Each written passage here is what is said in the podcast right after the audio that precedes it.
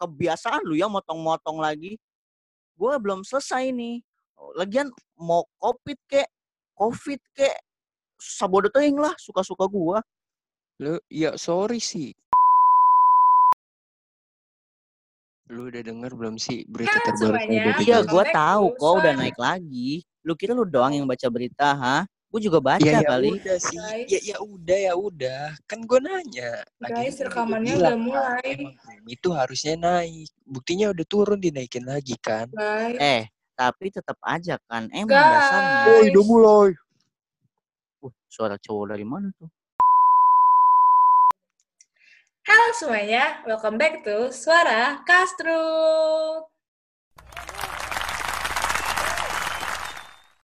Pasti pada kangen kan? Hehe.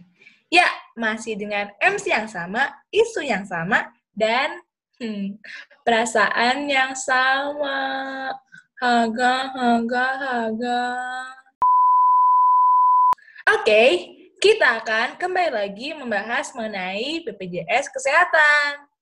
Well, mungkin kalian udah pada tahu lah ya, berita apa yang baru-baru ini menggemparkan dunia persilatan Indonesia.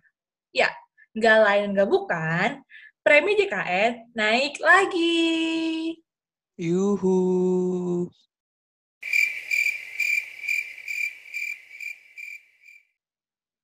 Oke, langsung aja ya. Kita lanjutin diskusi kita yang kemarin. Yang tentunya masih hot banget nih, kayak gue. Hehe. Kita undang lagi dua penelpon beruntung yang kemarin. Tapi takut orang-orang pada lupa, kita kenalan lagi ya guys. Eh, Boleh? halo guys, gue Zikri dari Pondok Indah, Jakarta Selatan. Apaan sih ini orang? Belum juga disuruh kenalan, udah kenalan duluan. Mana motong-motong lagi. Bener-bener emang ini bocah ya. Eh, halo guys, BTW gue Ardian dari Banten. Oke, guys, jangan berantem dulu ya. Simpen buat nanti. Sabar-sabar dulu. Lanjut ya.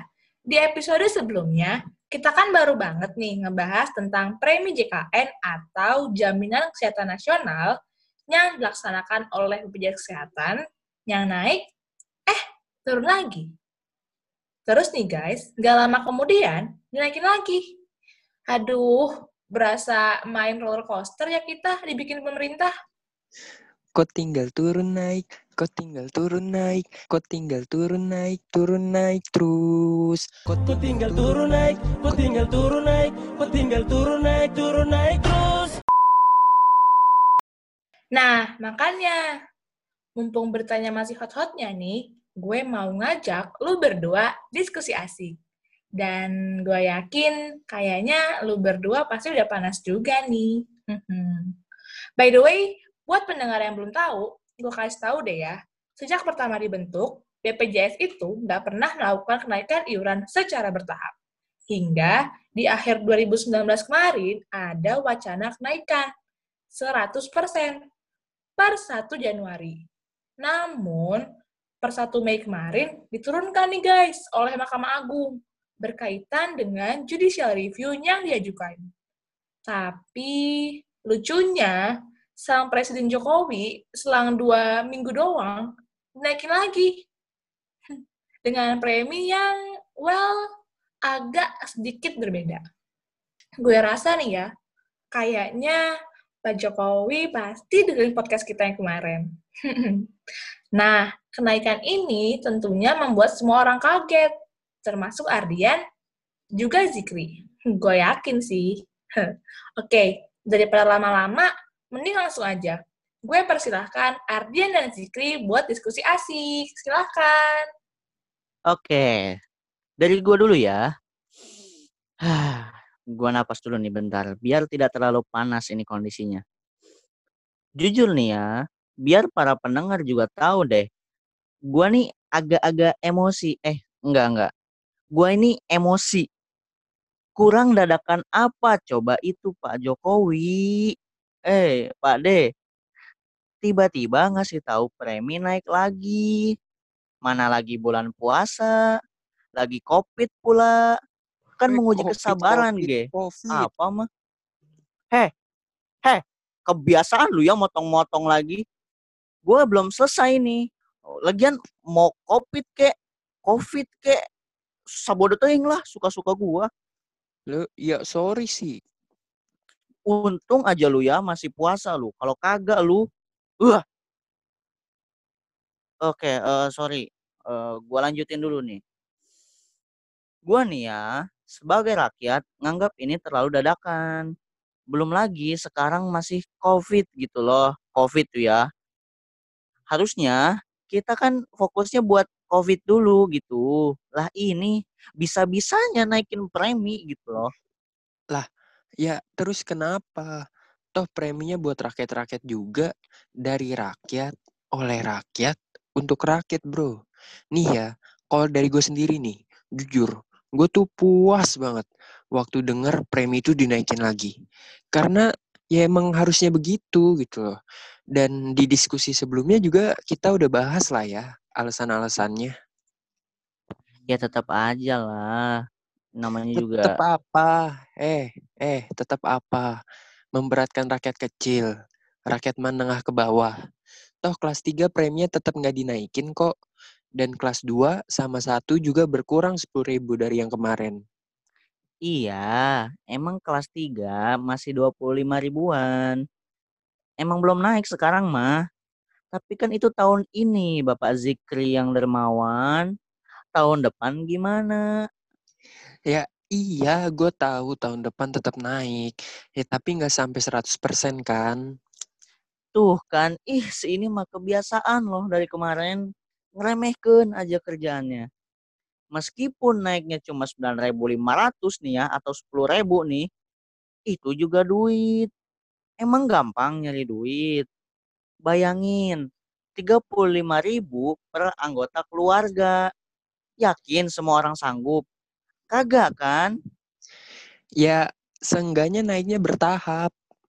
Ya kalau mau bertahap mah dari dulu atuh.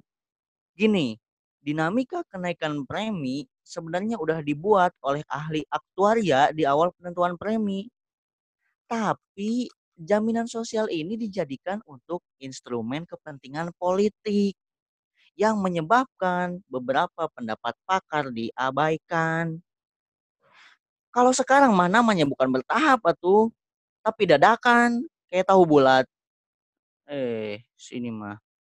Lagian ya, yang gue sebel nih, dan kita juga udah bahas kemarin, kenapa tidak mengoptimalkan saja alternatif yang sudah ada. Lah ini, preminya dinaikin, tapi tim anti fraudnya nggak ada kabar. Tapi fraudnya di mana-mana. Pemerintahnya nggak terbuka. Apalagi tuh, hah? Ya tetap aja bro. Mau dioptimalin pun kita masih defisit. Nih udah lalu dengerin gue nih. There is no doubt man. Sekarang emang udah kayak gini kondisinya. Indonesia emang butuh tuh yang namanya premi naik. Wait, bentar, bentar, bentar. Kalau ngomongin defisit ya guys, FYI sebenarnya upaya kesehatan itu sejak awal difokuskan untuk preventif dan promotif.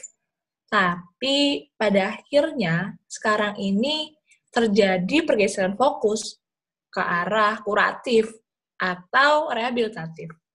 Sehingga kalau menurut gue ya defisit ini pun nggak bisa dihindari.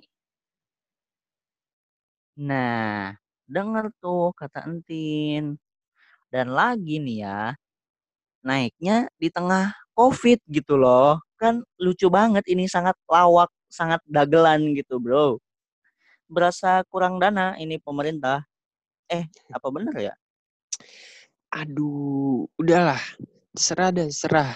Tapi mau gimana pun alasannya, ya ambil aja lah positifnya. Toh uangnya buat kita juga kok. Buat meningkatkan kesejahteraan tenaga kesehatan. Lu mau tahu apa lagi? Buat ningkatin fasilitas kesehatan. Yang lu juga tahu kan kalau itu udah ringkih. Jadi udahlah, tolong jangan egois. Egois. Ulang-ulang, egois. Tiba-tiba naikin premi pas ekonomi lagi turun tuh yang egois.